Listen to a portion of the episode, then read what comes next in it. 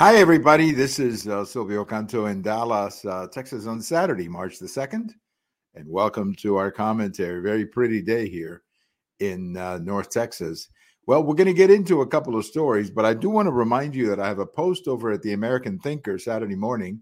You can check it out uh, at AmericanThinker.com, where I'm talking about what is tragically happening in many of our cities, and that is the shortage of police officers. They're having a very difficult time recruiting police officers, and there's a good reason for that. Nobody wants to be a police officer, particularly in many of these cities run by the Democrat Party. Now, the article uh, that I'm talking about is linking a story out of the city of Pittsburgh in Pennsylvania. But, you know, we're hearing similar stories out of Baltimore, New York City, uh, Washington, D.C., Chicago, uh, San Francisco. I mean, the fact is that many police officers are either retiring early if they have a shot at getting some money and leaving, they're getting out early, uh, or they're just not uh, joining the force whatsoever. Many are quitting altogether. And why is this happening? Because it's very difficult, almost impossible, to be a police officer in these cities. If you do the right thing, you get in trouble. If you do the wrong thing, you get in trouble. And it's just you know it's it's a mess. And we're not encouraging people and we're not doing it because we're not respecting what they do. We're not honoring the great work that police officers have done over the years. And i i mentioned in the article what a what an amazing contrast this is with what we saw after 9-11 if you remember after 9-11 we were honoring the tremendous work of the police in new york city uh, the firemen who went in those buildings, the police who were in the streets taking care of people. And look how far we've come. Look in the summer of 2020 when people were literally attacking the police and burning police cars and burning police stations. Well, it's tough to recruit people in that kind of an environment. And I think this calls on Democrat governors like the one in New York, like the one in Pennsylvania, like the one in Michigan, um, you know, like the one in Wisconsin and Minnesota, calls on them, California. It calls on them to be more proactive and make sure that they are recruiting people because I don't know how you can function as a society if you don't have police officers. I mean, are people going to start defending themselves? Or is there going to be chaos in the streets or a combination of the two? So it's a problem. It's a problem. And it's a problem primarily in cities run by the Democrats. That's where the real problem is. So it's up to the governors of those states, Illinois and many of the others, to start taking some action to protect their citizens and to start turning things around when it comes to recruiting police officers. You know, in the article that I'm that I'm linking to in in this post, it, they're they're trying to to somehow get people to join the police force by offering them more money, but that's not working because it's not really a money problem.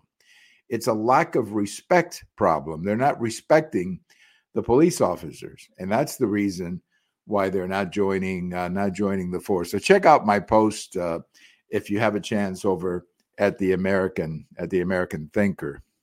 Well, I've got another post uh, coming out Sunday, and this is about the 2024 election and the very unique quality of the 2024 election because it'll be the first time since uh, President Cleveland was returned to the White House back in 1892, I believe. So that's over 100 and almost 130 years ago.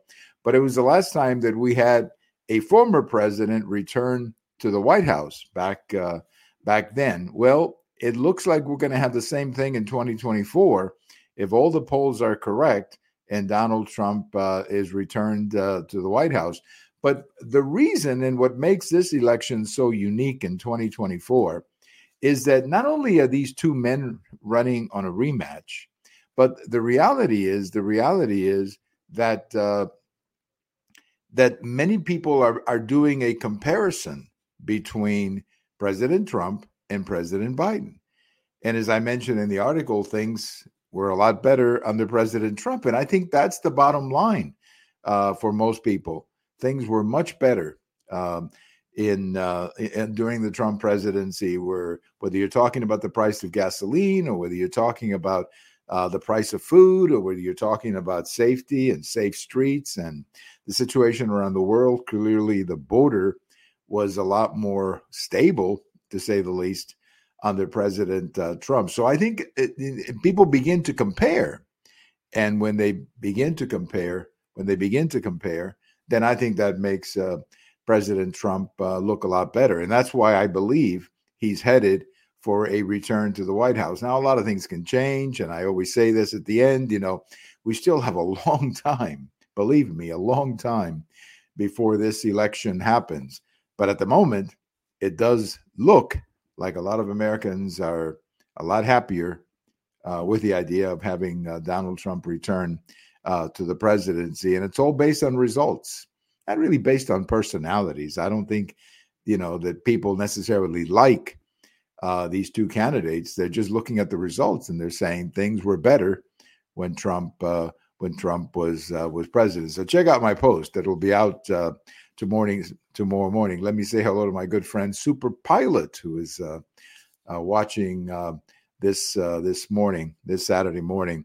Well, a couple of things on this day in history, just some things that uh, you may not get to see in the media. Desi Arnaz was born on this day in 1917. I've got a post in my blog about uh, Desi Arnaz, and I've done a couple of podcasts about Desi Arnaz. Of course, you probably know him as Ricky Ricardo from I Love Lucy. You know, when our family first came to the United States, a lot of my friends in school kept asking me if I knew Ricky Ricardo because he was the only Cuban they knew.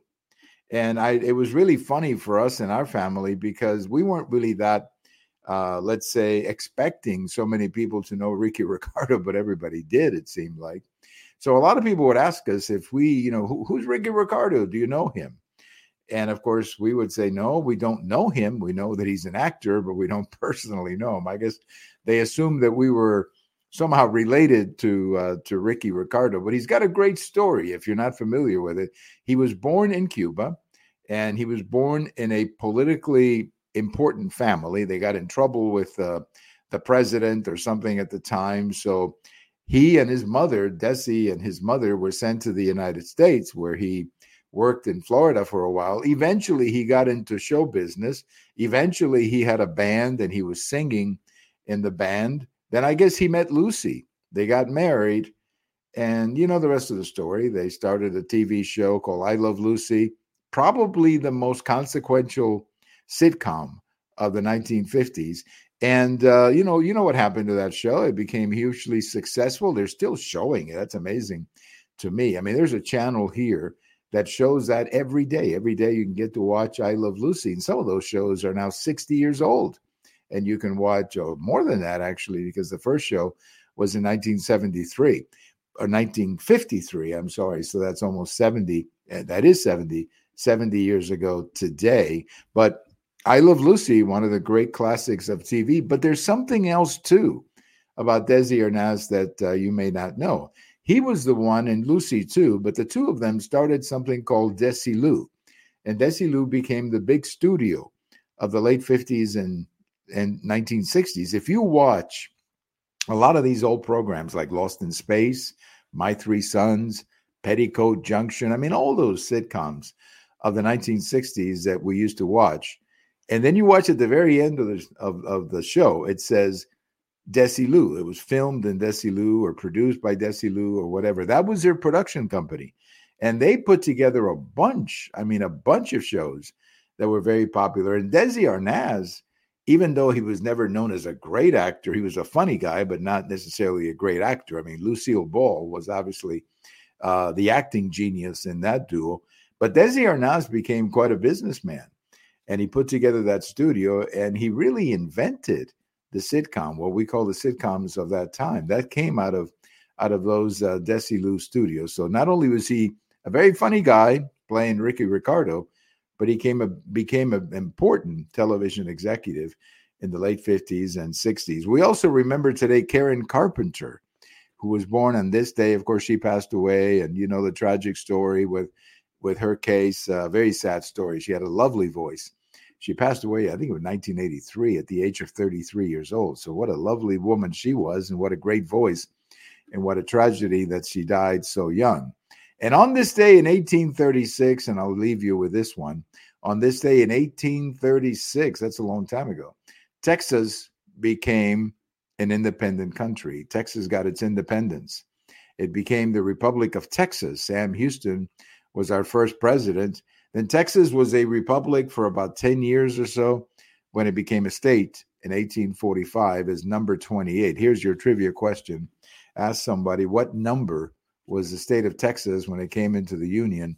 It was number 28. That's your trivia question uh, for the weekend. If you want to make a bet and get yourself a quick cup of coffee or whatever with a friend uh, making a bet. So, Texas, number 28 on this day in 1836. Look what's happened to Texas. Uh, my goodness, it's it's number two in the country right now in population. I would say it may be number one when it comes to politics because we're a very strong political force here in, in Texas. And when it comes to the economy, there's no question that the Texas economy is booming and doing quite well. And a lot of that has to do, of course, with the politics and uh, the economics of Texas. So we say happy birthday to the Republic of Texas, then later became the state of Texas. You have a great weekend. This is uh, Silvio Canto in Dallas, and we'll talk to you later. And thank you for watching, everybody.